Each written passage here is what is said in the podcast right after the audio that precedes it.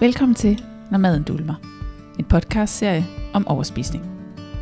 Den er for dig, som oplever, at du har svært ved at styre din mad, og hvor tanker om mad og vægt fylder meget. Mit navn er Mette Fuglsang Larsen. Velkommen til. Så blev det tid til endnu en øh, episode af Når maden dulmer. Og i dag der har jeg den store ære at have øh, en gæst med i studiet, en meget særlig gæst, som jeg har glædet mig til at øh, snakke med. Og jeg tænker rigtig mange af jer måske kender ham fra den øh, tv-serie på DR, som, øh, som hedder Fede Forhold.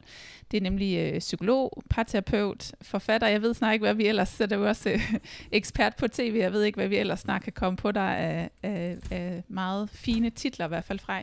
Men, øh, men det er, øh, hvad hedder det, dig Frej, som jeg har, øh, har med i studiet i dag. Så velkommen til. Tusind tak skal du have. Og dejligt, at, øh, at du har lyst til at være med.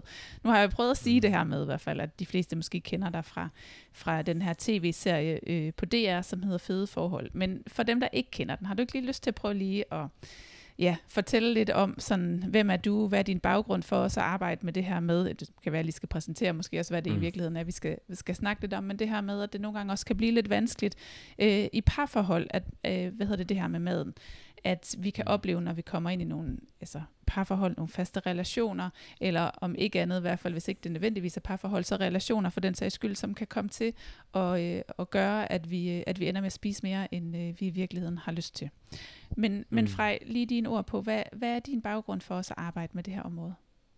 Mm, altså jeg er jo psykolog, som sagt, eller som du selv siger, parterapeut, og øh, har jo arbejdet med primært par faktisk hele mit øh, professionelle liv. Jeg blev uddannet i parterapi til at starte med, og ligesom det, jeg har, har fulgt øh, siden, og elsker det, fordi der er simpelthen så meget på spil i det der parterapeutiske øh, rum, og vi kan gøre ting rigtig svære for hinanden, men vi kan også tilbyde hinanden øh, at være nogle meget vigtige redningsgrænse ind i parforholdet, hvis vi lærer, hvordan vi ligesom skal gøre det. Så jeg har på en måde altid været optaget både af de potentialer og de udfordringer, der ligger i parforholdet på den ene og på den anden øh, måde. Også mit eget, skulle jeg til at sige. ja. øh, det har jo ligesom været parallelt med, har der været min egen personlige udviklingsproces med min egen kone Vibeke, hvor mange af de der, altså hvor det er blevet sådan relevant på en anden måde at arbejde med alt det der. Øhm, ja, så det har jeg været optaget af, og så har jeg været optaget af det, man jo kunne kalde, nu hedder det her program jo maden, når maden dulmer. Øhm, men jeg har været optaget af dulmeadfærd på mange forskellige øh, måder. Her blandt også, hvordan mad kan være med til at dulme svære følelser, men også hvordan alle mulige andre former for tænkemåder, eller adfærd, eller handlinger kan være med til at dulme svære følelser, og hvordan vi måske kan lære at være lidt mere sammen med de der svære følelser, så vi ikke behøver at dulme dem så meget. Mm. Det har jeg været optaget af. Ja, ja.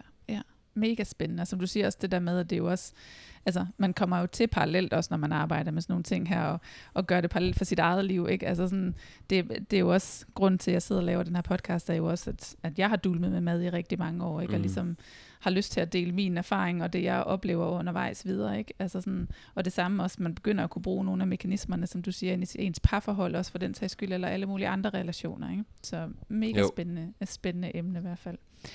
Mm. Øhm, men jeg er jo sådan lidt nysgerrig på, sådan generelt. Nu håber jeg ikke, at jeg sådan kom for hurtigt ind i det her med, hvad det var, øh, altså vi sådan øh, skulle snakke om i forhold til det her med forhold. Jeg, jeg tror bare, jeg kom til at tage det som sådan selvfølgelig, at folk har set det der program, fordi jeg har slugt det råt. Ikke? Øh, men det er jo altså ikke sikkert, at det er, at det er alle, der har, der har set det. Men, men man kan jo, hvad kan man sige, jeg har i hvert fald sådan et billede af, øh, sådan, specielt for tidligere, tror jeg, at der var sådan, du ved, så blev man, man, der var sådan nogle udtryk, der blev hæftet på nogle gange, det her med at komme ind i nogle faste parforhold, så blev man kærestekedelig, så lå man på sofaen, så begyndte man at spise lidt for godt, og til sidst så endte man øh, med at hygge sig lidt for meget, få lidt for lidt motion, og øh, hvad hedder det, øh, og, og, og måske tage et kilo eller 20 på, eller et eller andet. Ikke? Som tit var det her, man sådan, ikke tit, men nogle gange var det her, man så i parforhold, hvor, hvor man ligesom sådan synkront endte med at komme ind i en eller anden adfærd, der måske i hvert fald ud af til ikke nødvendigvis så, så hensigtsmæssigt ud for en. Og det er egentlig mm. det, jeg mm. sådan godt kunne tænke mig at dykke sådan en lille smule mere ned i dag, hvad der egentlig ligger, ligger bag. Fordi det, som den her mm. podcast jo også handler om, er, at altså, at det langt hen ad vejen jo ikke handler om maden, men det handler om noget relationelt, der på en eller anden måde øh, hvad hedder det, er med til at presse ind ud i nogle mønstre, som nødvend, ikke nødvendigvis altid giver det resultat, som man, som man har, øh, har lyst til. Men, mm. men Frej, hvis du sådan lige sådan skal starte med, så starter sådan lige helt bredt, så spørger jeg hende undervejs, men, men mm. hvad, hvad er dit blik på? Hvorfor tror du, at nogle folk de kommer til at tage på, når de kommer i parforhold? Mm, ja, det er jo sindssygt komplekst, øh, vil jeg lige starte med at sige. Ikke? Så når jeg sidder og siger noget meget hurtigt her, så er det jo med alle de forbehold, man nogle gange øh, kan tage, når man snakker om det her emne, fordi at der, det er der rigtig, rigtig mange forskellige øh, grunde til. Og nu kommer jeg bare til at nævne nogle af de grunde i virkeligheden. Altså jeg tror, at, øhm, altså, og det er igen den hypotese, vil jeg sige, det jeg kommer med øh, nu, så det er ikke underbygget af forskning, men jeg, jeg har en hypotese om, at, at det der med mad har været et problem tidligere. Altså det er ikke noget, der bare har været et problem i forholdet, men det der med at bruge mad øh, til at dulme og til at regulere følelser, det er noget, man har gjort tidligere. Og så når man så er i hele den der kurdiseringsfase, eller man skal ud og finde en partner og sådan noget, så er der nogle andre ting, der ligesom tager over for en stund, og som gør, at man kommer lidt væk fra de her sædvanlige sådan, strategier øh, i virkeligheden. Og så finder man sig så den her mage, hvis man er heldig. Og så øh, når trygheden så indfinder sig igen, så kan nogle af de gamle, så bliver der måske faktisk overskud ind i psyken til, at nogle af de gamle mekanismer, de sådan kan begynde at få det så ud igen. Og i, for, i fede forhold kan man sige, eller de par, altså hvor, eller i forhold, hvor begge par gør det, så kan man også snakke om, at at den ene part på en måde understøtter den andens øh, strategi i virkeligheden. Ikke? Altså vi gør det på en måde begge, begge to, vi er begge to i det med hinanden, og så risikerer man heller ikke den der fordømmelse, der jo også ofte ligger i det, hvis den anden ligesom også er med i det. Så vi kan også komme til at spejle hinandens adfærd. Så tror jeg også, eller det jeg så også ser ofte, det er faktisk, at, øhm, at mange kvinder, og det ved man jo også, altså når de bliver gravide og får børn, så er der også automatisk, så sker der også automatisk en vægtdøgning, og der er nogle ting, der er svære at slippe igen, så der kan også være nogle vaner omkring graviditet og sådan noget, der gør, at man kommer tilbage i nogle gamle, øh, hvad hedder det, spisemønstre. Igen, som så bliver rigtig vanskeligt at slippe. Og så tror jeg helt klart også, at øh, relationelle ting i parforholdet kan spille ind, fordi det er jo tit sådan, og det er jo det, jeg hjælper rigtig mange par med, det er jo at komme i kontakt med behov og længsler og hjælpe hinanden, altså, med, altså hjælpe støtte par til at møde hinandens længsler og behov. Det er jo meget det, der, jeg laver.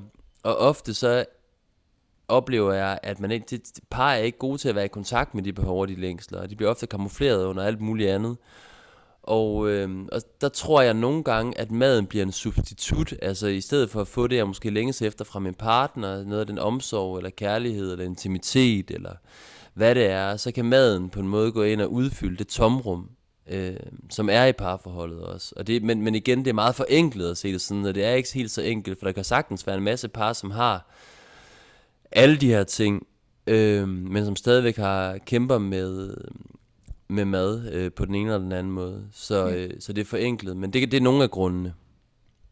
Det, det giver i hvert fald i mine ører altså, rigtig god mening. Også sådan, altså det sidste der, øh, du sagde med, at det i virkeligheden måske er nogle længster, der ligger under neden. Ikke?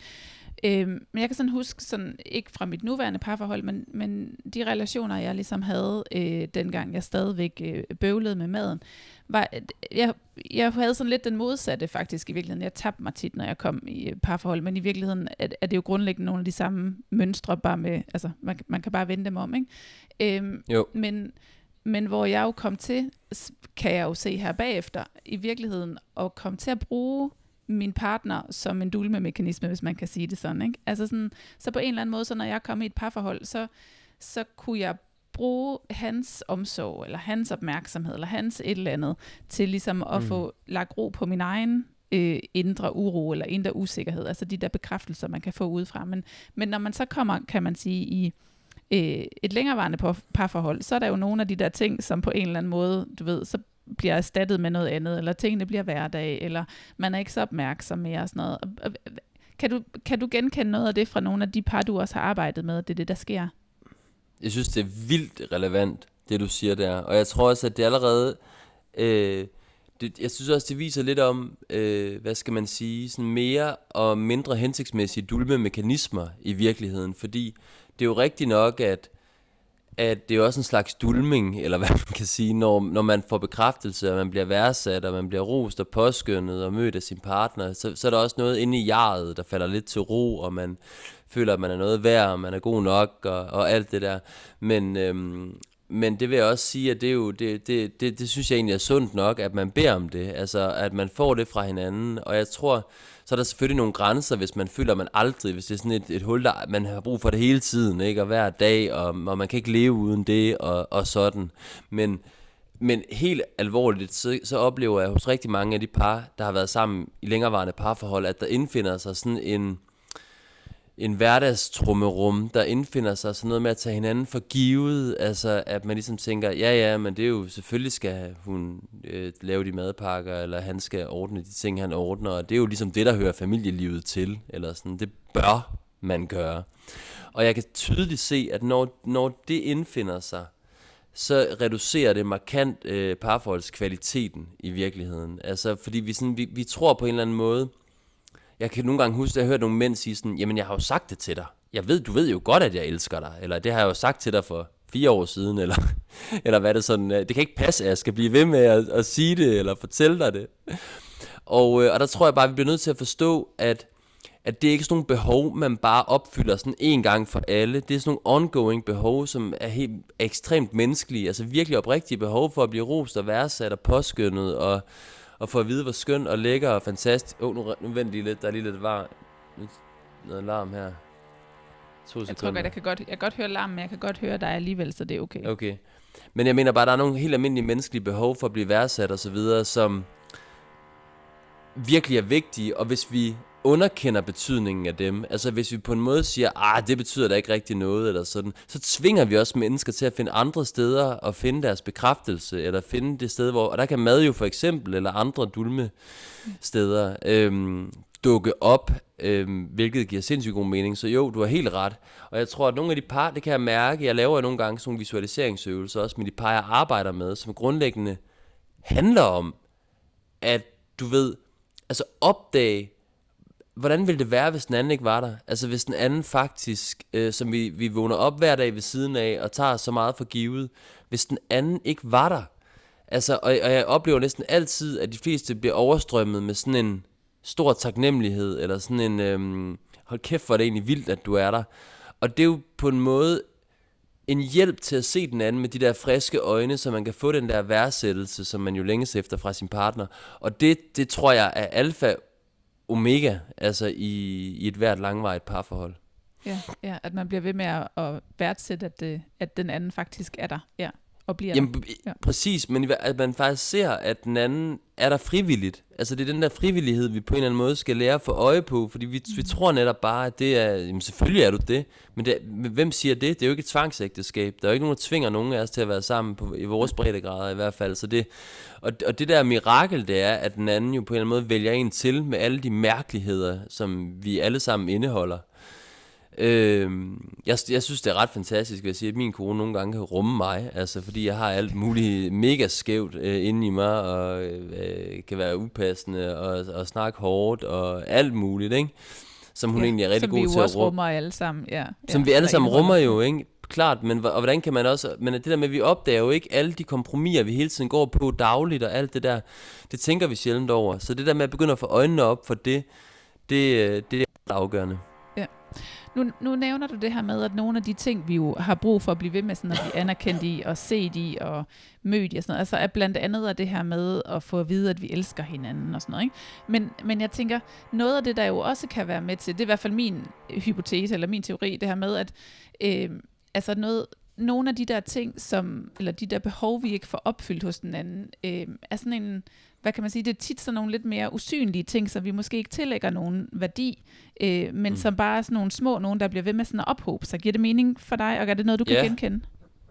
Ja, nogle små ting. Hvad, prøv at komme med nogle eksempler. Prøv at sige det igen. Kan du komme med nogle eksempler? Du siger øh, nogle små ting. Jeg tænker, at altså, det kan jo være det der med for eksempel, øh, øh, at man ikke bliver set i at have taget opvasken, eller man ikke bliver ja. øh, set i, at øh, man faktisk øh, har forsøgt at gøre noget ud af sig selv, eller at man ikke... Øh, øh, hvad kan man sige, øh, at der ikke bliver givet nok opmærksomhed til det, man bringer til bordet i en samtale, eksempelvis, som måske fylder meget for en, noget på ens arbejdsplads eller et eller andet, øh, men som den anden måske tænker ind i sig, at det er jo ikke vigtigt, og så er man ikke længere der måske, hvor man sådan sætter sig ned og tænker, ej, alt det du siger, det er bare mega spændende, ikke? Jeg vil bare mm. til det hele. Ja. Nej, det er sindssygt godt, sindssygt vigtigt pointe. Og, øh, og det jeg ofte oplever også hos par, det er jo, at når man, så, når man så står der, og man faktisk kan mærke, at man har gjort noget ud af sig selv, og man egentlig bare lige håber, at han vil bemærke det, og han har, han har jo lidt gang i noget andet, eller hvad det er, så kommer man lynhurtigt til at associere hans fravær, og det kan også være hende, ikke, med at øh, han, er, han er ligeglad, eller jeg betyder ikke noget for ham. Og i det øjeblik, man har lavet den association, eller den fortolkning af hans øh, adfærd, så bliver man, øh, så kommer alle de gamle overlevelsesstrategier i gang, hvor man så tænker, okay, det skal, det, det, det er ikke rart det her. Jeg, jeg gemmer mig selv væk, og øh, jeg øh, purer mig lidt inden, fordi jeg føler mig sådan lidt såret over, at han ikke har set det. Og, det er, og så begynder de negative spiraler ofte der, fordi så ser han det, og så forstår han ikke, hvad der sker, og så, så bliver han frustreret over, at hun ligesom trækker sig, og så har man en hel balladen, ikke? Ja. Så hvis vi kan jeg tror, der er rigtig meget i, at vi begynder at opdage, okay, wow, nu kan jeg mærke, det er lige her, hvor jeg faktisk har brug for, at han ser mig, eller han lægger mærke til mig.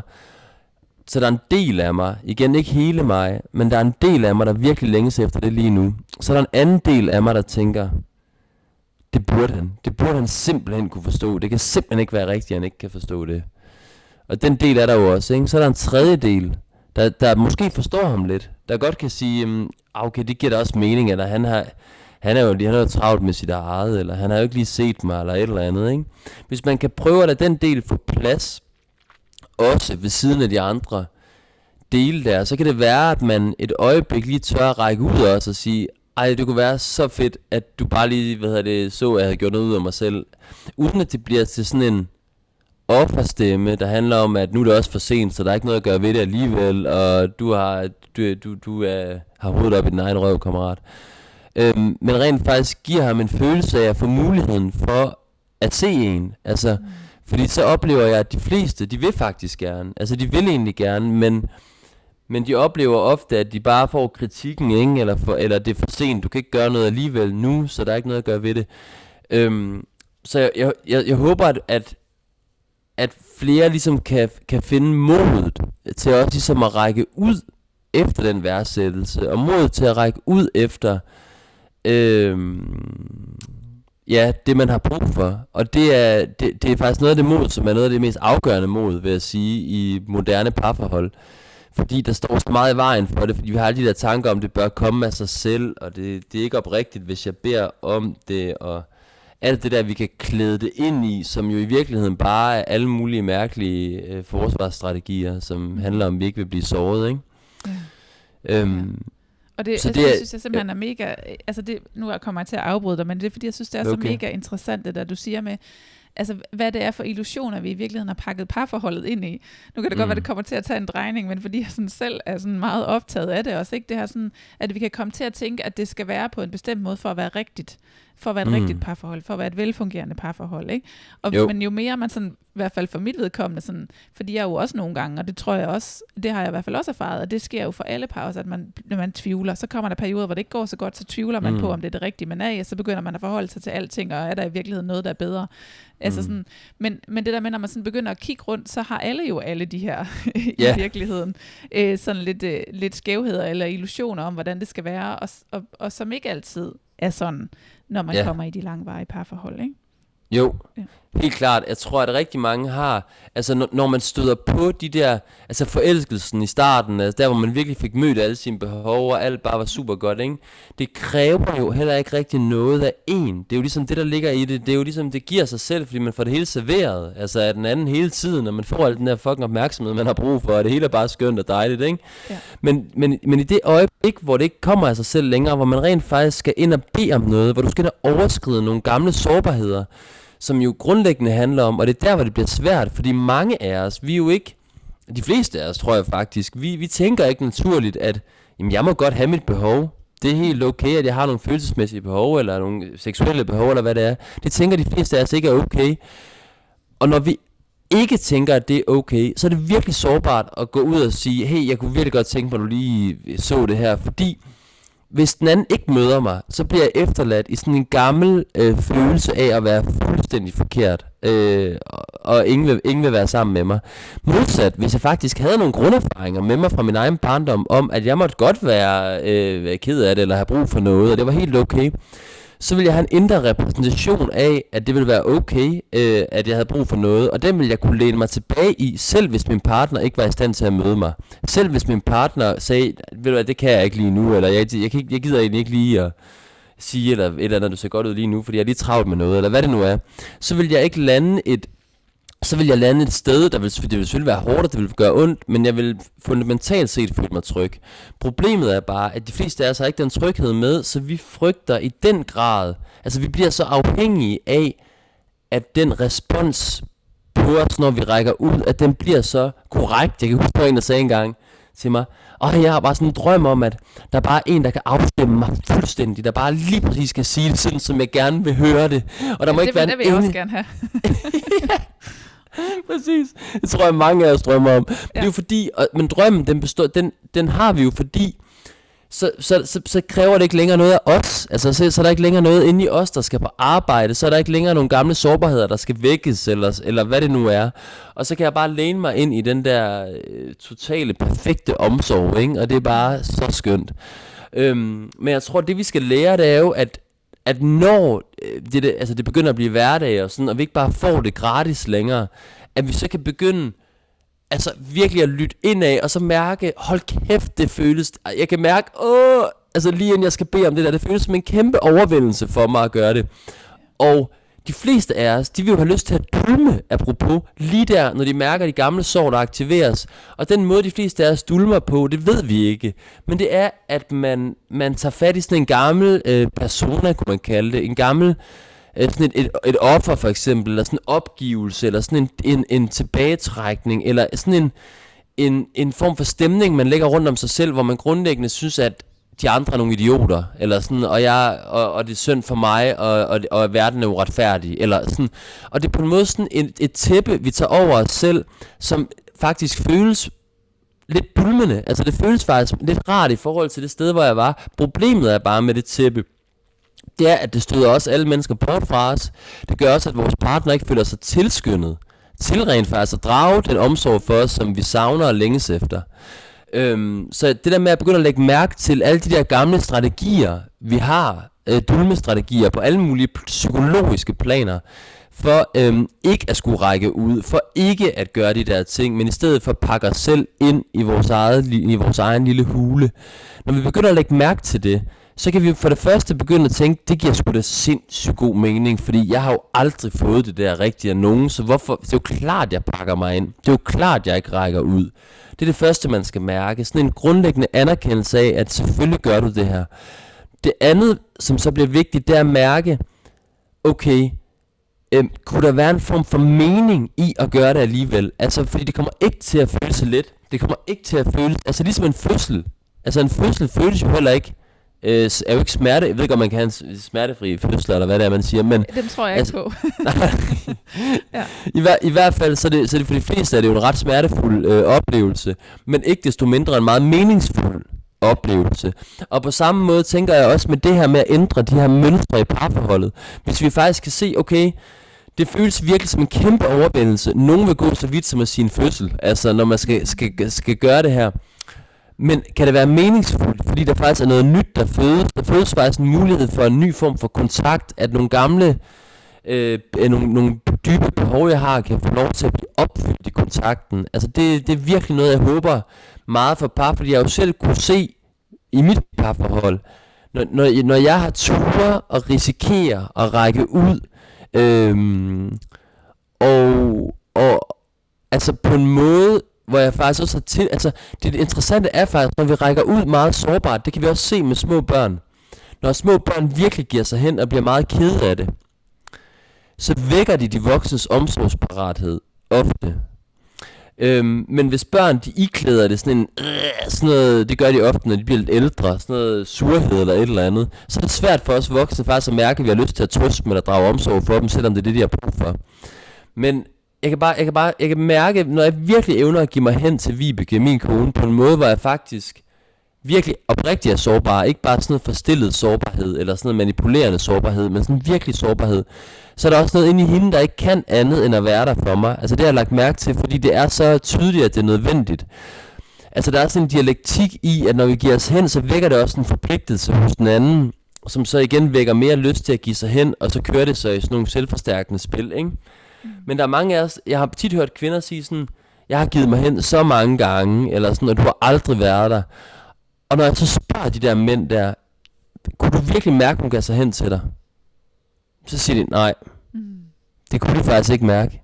De kunne, ikke, de kunne se en, der var sådan lidt spids måske. De kunne godt se, at hun var ked af det. Men inde i kederligheden var der også en form for skuffelse over ham. Eller altså, han ikke gjorde det godt nok. Ja. Præcis. Ja. Eller en bebrejdelse. Så det, det er lidt ligesom at sige, du sagde, du gerne ville have et kram, men jeg følte også, at du, øh, du stødte mig væk samtidig. Altså, så jeg havde ikke lyst til at give det. Så, øhm, så der er noget med at finde øh, mod til at risikere den der øh, øh, sårbarhed i parforholdet. Men jeg tror, og nu snakker jeg jo bare. Øhm, Du snakker bare. Det er så fint. godt. Det er så spændende. Godt, hvad hedder det, at, fordi det, det, det, det er virkelig nemt for mig at sidde og sige, bare risikere det, fordi jeg ved godt, at hvis man ikke har det her med sig, hvis du ikke har op, hvis du ikke har med dig hjemmefra nogle skabeloner af, at når jeg giver mig hen, så bliver jeg grebet. Det har de færreste af os. Så det er en kæmpe tillidsøvelse at gøre de her ting. Derfor så tror jeg, at det første, man skal gøre, som sagt, det er at se på, okay, hvordan, hvordan er det, jeg... Hvordan, hvordan er det, jeg plejer øhm, at passe på mig selv, når det er, jeg oplever, at han eller hun ikke vil øh, være der for mig, eller ikke kan være der for mig, jamen, så er det, jeg plejer at sur, gå, eller trækker mig, eller Yes, altså sådan noget den præcis. dur, tænker du? når jeg bliver sur, eller når jeg trækker mig, eller når jeg henter noget mad, eller når jeg, hvad, hvad jeg nu gør, Ja. for ligesom at, når det der gamle sår springer op, den der fjeder, der er inde i mit system, alle kender den, de ved, hvor er min trigger henne. Øhm, hvad er det, jeg plejer at gøre? Fordi hvis jeg, hvis det første vigtige skridt, det er virkelig at opdage og få en dyb respekt for den øh, måde, jeg plejer at bearbejde det på. Selvom den aldrig hjælper. Selvom jeg altid støder andre bort. Selvom jeg aldrig får det fedt med mig selv bagefter, når jeg har spist.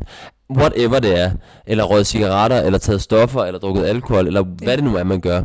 Selvom jeg aldrig får det fedt, så hvis jeg et kort øjeblik lige kan, kan opdage den beskyttelsesmekanisme, som nogle gange er min, og så se, om jeg kan få øje på den enormt hjælpende intention, der er i den beskyttelsesmekanisme, så har jeg nogle gange oplevet, at hvis man kan få øje på det, og for, fordi alle beskyttelsesmekanismer, de vil bare gerne have, at det der ubehag, jeg, jeg oplever, at, at jeg forsvinder fra det. Det ved vi jo.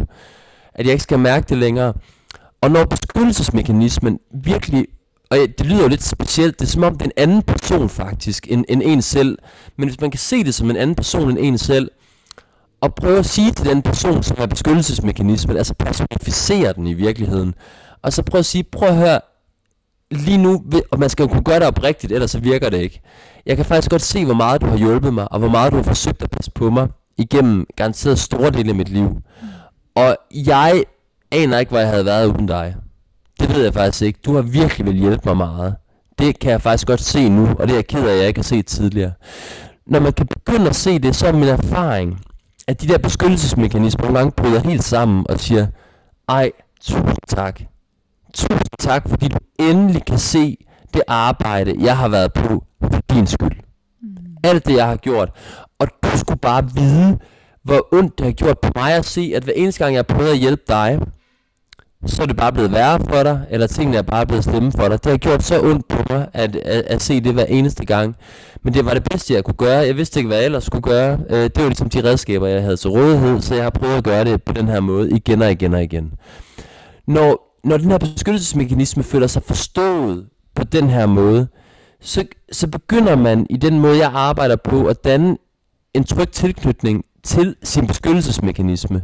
Og den trygge tilknytning, den er forudsætningen for, at den her beskyttelsesmekanisme, det lyder lidt specielt, man kan vandre ud i verden for sig selv, ligesom børn. Når børn føler sig trygt tilknyttet til deres forældre, så, så kan de vandre ud i verden og, og hygge sig og være derude. Og det, kræver, og det samme er med de her tilknytningsmekanismer. De skal føle, at vi virkelig synes, de er pisse dejlige.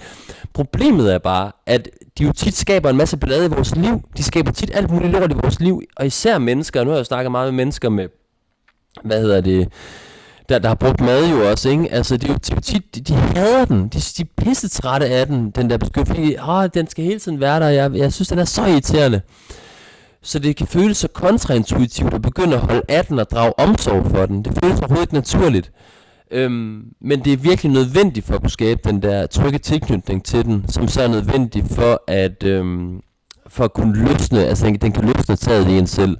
Og det er alt det, jeg sidder og snakker om nu, det er bare, hvis folk er interesseret i det, så kommer det fra den tradition, der hedder Internal Family System, som er sådan en, kender den sikkert godt, men sådan en ny en måde at arbejde sådan på det indre plan, øh, tilknytningswise med alle de her forskellige dele og beskyttelsesstrategier, øh, som vi nu engang indeholder. Og det er bare, jeg må virkelig sige, efter jeg begyndte at arbejde med det, så kan jeg bare se, hvilken forskel det gør for mine klienter, og jeg kan se, øh, ja, hvor vigtigt det er, for jeg har jo arbejdet meget tilknytningsorienteret øh, mellem par, altså hvor par skulle skabe tryg tilknytning til hinanden, som vi lige har snakket om.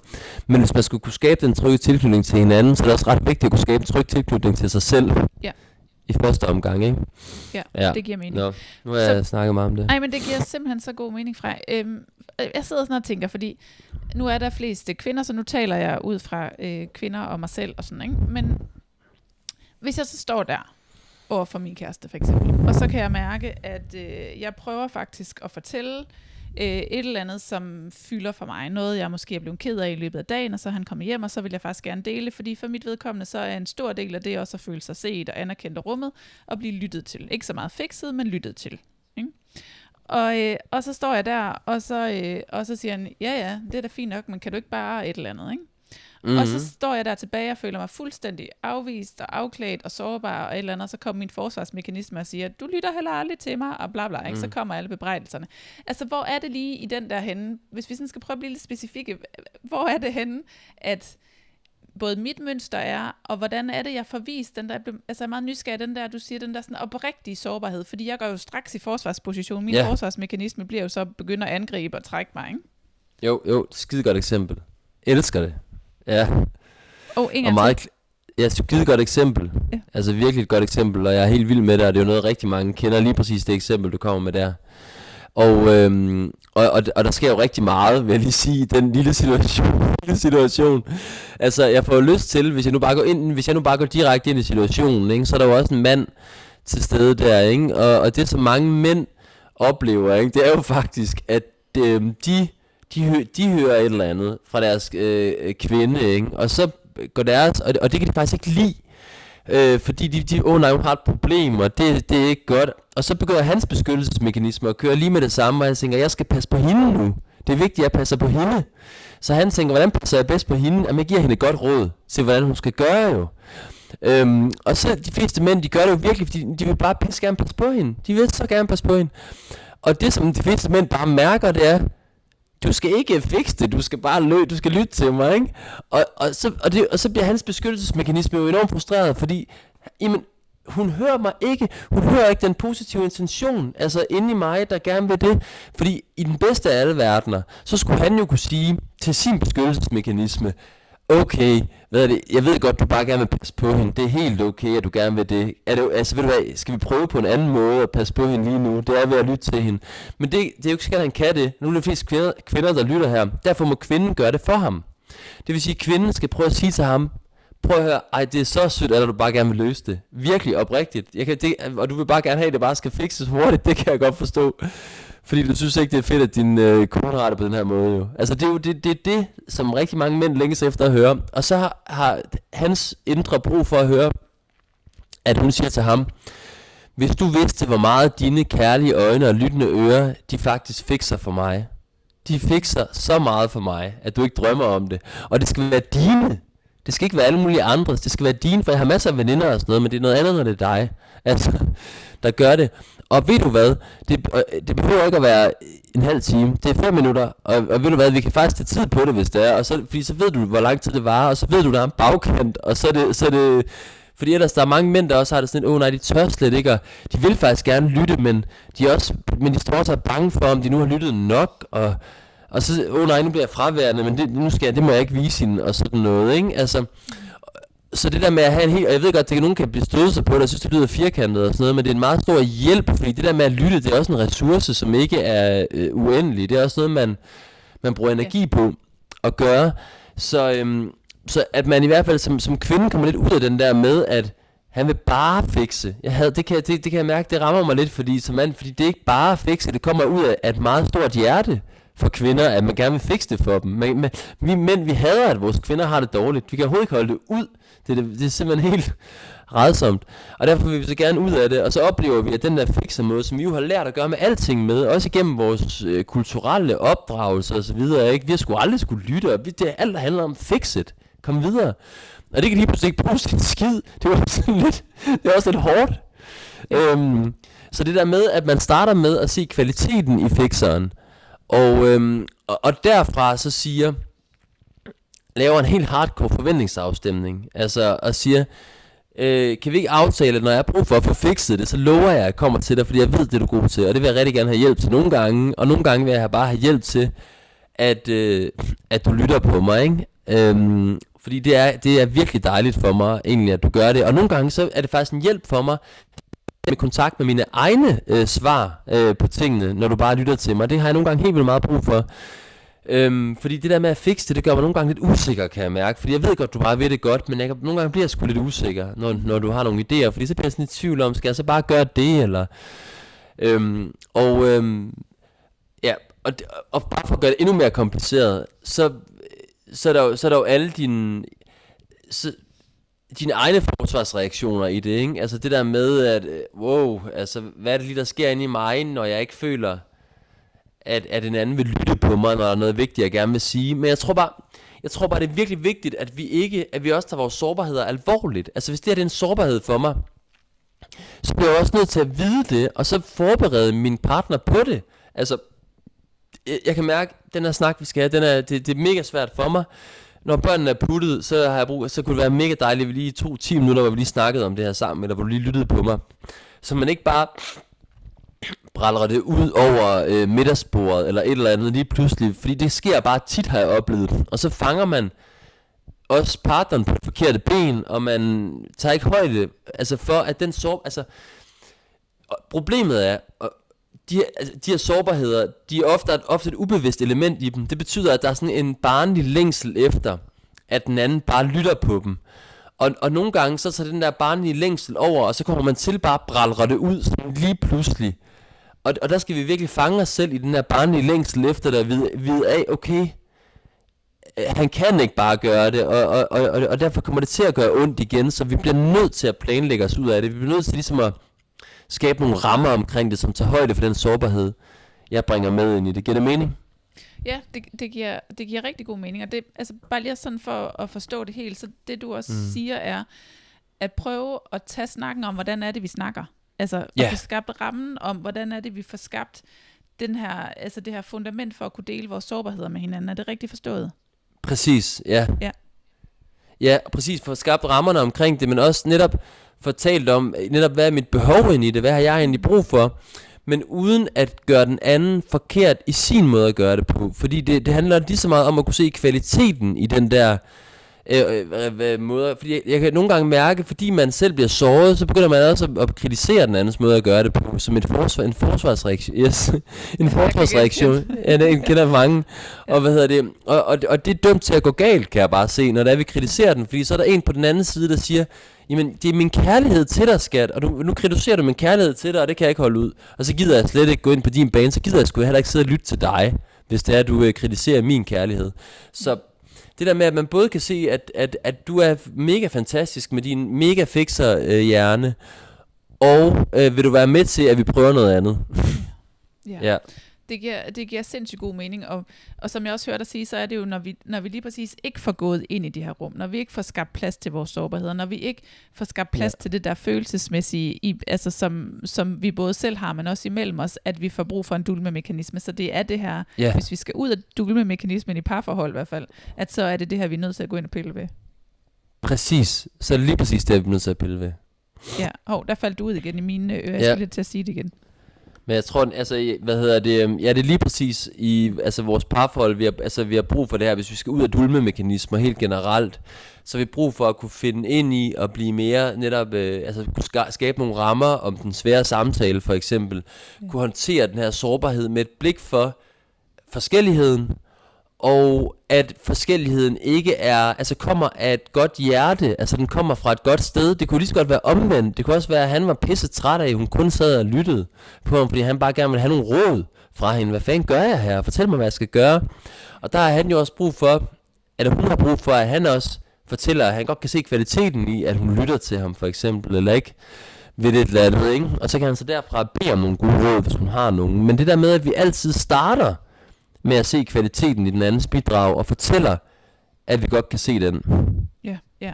Så det jeg også hører dig sige, er, at det jo i virkeligheden kræver, at vi har ret godt styr på os selv i virkeligheden, inden vi kan komme ind og lave det her arbejde i et parforhold. For jeg tænker, i hvert fald ud fra det, du siger, hvis jeg ikke havde styr på, sådan nogenlunde i hvert fald, at kunne skelne mellem, okay, men hvad er, et forsvars, øh, hvad er min forsvarsmekanisme, og hvordan griber jeg mig selv i de følelser, der opstår, når jeg skal til at træde ud over de der, altså ud i de gamle sårbarheder, og prøve at gå ind og, og gå, øh, hvad kan man sige, være nysgerrig på dem, så vil mm. hele mit fundament jo bare vælte, hvis det sådan, jeg så heller ikke bliver grebet af min kæreste. Så, så ja. er, er det ikke rigtigt forstået, at, at jeg er også jo. nødt til selv at lære, inden jeg kan gå ud og anerkende min kæreste og rumme hans, øh, at jeg også er nødt til at styre på mit eget fundament. 100%, ja. men der, det er sådan en dobbeltsidet proces i virkeligheden, fordi den der indvendige proces, hvor jeg begynder at få en omsorg for alle de der beskyttende dele inde i mig, der altid tager over og gør alt muligt mærkeligt, så hvis jeg samtidig kan begynde at forstå min kæreste på indersiden, så kan jeg også begynde faktisk at forstå, at, han ikke, at, det, at der er en masse positive intentioner bag hans adfærd. At det ikke er, at det ikke er fordi, han vil afvise mig, det er ikke fordi, han ikke vil mig, eller han ikke kan lide mig, eller sådan noget. Det er fordi, han er den, han er. Og når jeg begynder at forstå det, så vil jeg også blive mindre forsvarspræget, så vil min beskyttelsesmekanisme også blive mindre aktiveret i virkeligheden. Og så, så det er på en måde både og, vil jeg sige. Altså det handler både om et indvendigt arbejde, men det handler også om, at jeg bliver nysgerrig på, hvor er min partner egentlig henne, og hvilke gode grunde har min partner til at handle på en måde, som rent faktisk sårer mig nogle gange. Men hvilke gode grunde har han eller hun til, på trods af det, faktisk at handle sådan. Mm, ja, ja, og agere på den måde, han gør. Ja. Ja. Lige præcis, og det gælder jo alt muligt. Jeg kan mærke det med Vibeke også, min egen kone der, når jeg virkelig begynder at, hvad hedder det, altså jeg kan jo komme hjem med det samme, ikke, og hvis jeg med, hvis jeg med det samme tænker, at ah, men nu hun jo også, hun er jo også fraværende nu, fordi hun ikke, hun ikke kan lide mig eller et eller andet, ikke? Altså, det synes jeg har været for meget eller et eller andet, så vil jeg med det samme blive meget mere forsvarspræget, og alle mine beskyttelsesmekanismer vil tage til. Men hvis jeg enkelt nok forestiller mig, at hun har haft en travl dag, og også har meget at se til, at ungerne har været på hende, og jeg kan se, at det er det, der ligger bag hendes fravær, eller hendes, hendes manglende indlevelse i mig, så gør det jo noget andet ved min adfærd, ikke? Ja, det giver mening. Så i virkeligheden også prøve lige at, at altså aflæse en lille smule, eller i hvert fald for, forudse, eller prøve at stille sig ind på, er måske mere det rigtige ord, hvad det er, der foregår over i den anden. Ja, og helt bevidst lede efter den positive intention, altså hos den anden, fordi ja. vi vil automatisk, vores natur er at lede efter den negative. Det er jo det, hvor hele vores natur er primet til at se tigeren i buskaget, ikke? Vi vil hel- det er ligesom været pisse vigtigt overlevelseswise at gøre det. Ja. Så vi vil altid lede efter den negative fortolkning, vil altid være den første, de fleste mennesker, de tyr til, altså af instinkt. Så vi bliver nødt til bevidst, tror jeg også, at lave om på det inde i vores øh, hoveder og lede efter en anden fortolkning. Ja, ja. Så, så lige sådan for at opsummere en lille smule, altså så, mm så grunden til, at vi får brug for øh, at dulme i parforhold, er fordi, at, hvad kan man sige, den første del i forelskelsesfasen, så er der ikke nødvendigvis, øh, så er vi ikke så meget på arbejde, vi bliver ikke nødvendigvis konfronteret så meget med vores, andre, øh, vores egne gamle sorg. Men når, mm. når forelskelsen begynder at dale lidt, og hverdagen begynder at, at indtræffe, og måske endda til med, at vi flytter sammen, og der går endnu mere hverdag og praktik i den for den sags skyld, ikke? så jo. begynder alle vores egne øh, forsvarsmekanismer at komme op til overfladen. Og Præcis. det gør, at vi får en eller anden uhensigtsmæssig adfærd i forhold til den anden, der begynder at slide lidt på, på relationen, eller at vi i hvert fald begynder at have brug for noget andet til øh, at få skabt ro på vores eget system igen. Det er rigtigt yes. forstået, ikke? Som, I hvert fald som, du, som, du, øh, som du ser det. Men så er jeg jo lidt nysgerrig på, nu har vi skrevet lidt frem og tilbage om det, nu spørger jeg, tillader jeg mig at spørge alligevel, men hvorfor mm. er det mm. maden? jeg er jo altid nysgerrig yeah. For jeg tror, det er sådan en af dem, jeg ikke har knækket koden til selv endnu. Det er det der, og, og så kan du komme med dit bud på det. Jeg tror ikke, der er noget endegyldigt svar, men du må meget gerne komme med dit bud på det mm. i hvert fald. Det kan også være, du har det endegyldige svar. Øhm, mm på, altså hvorfor er det ikke alkohol? Hvorfor er det ikke stoffer? Hvorfor er det ikke øh, porno? Hvorfor er det ikke sex? Hvorfor er det ikke mm. arbejde? Hvorfor bliver det maden?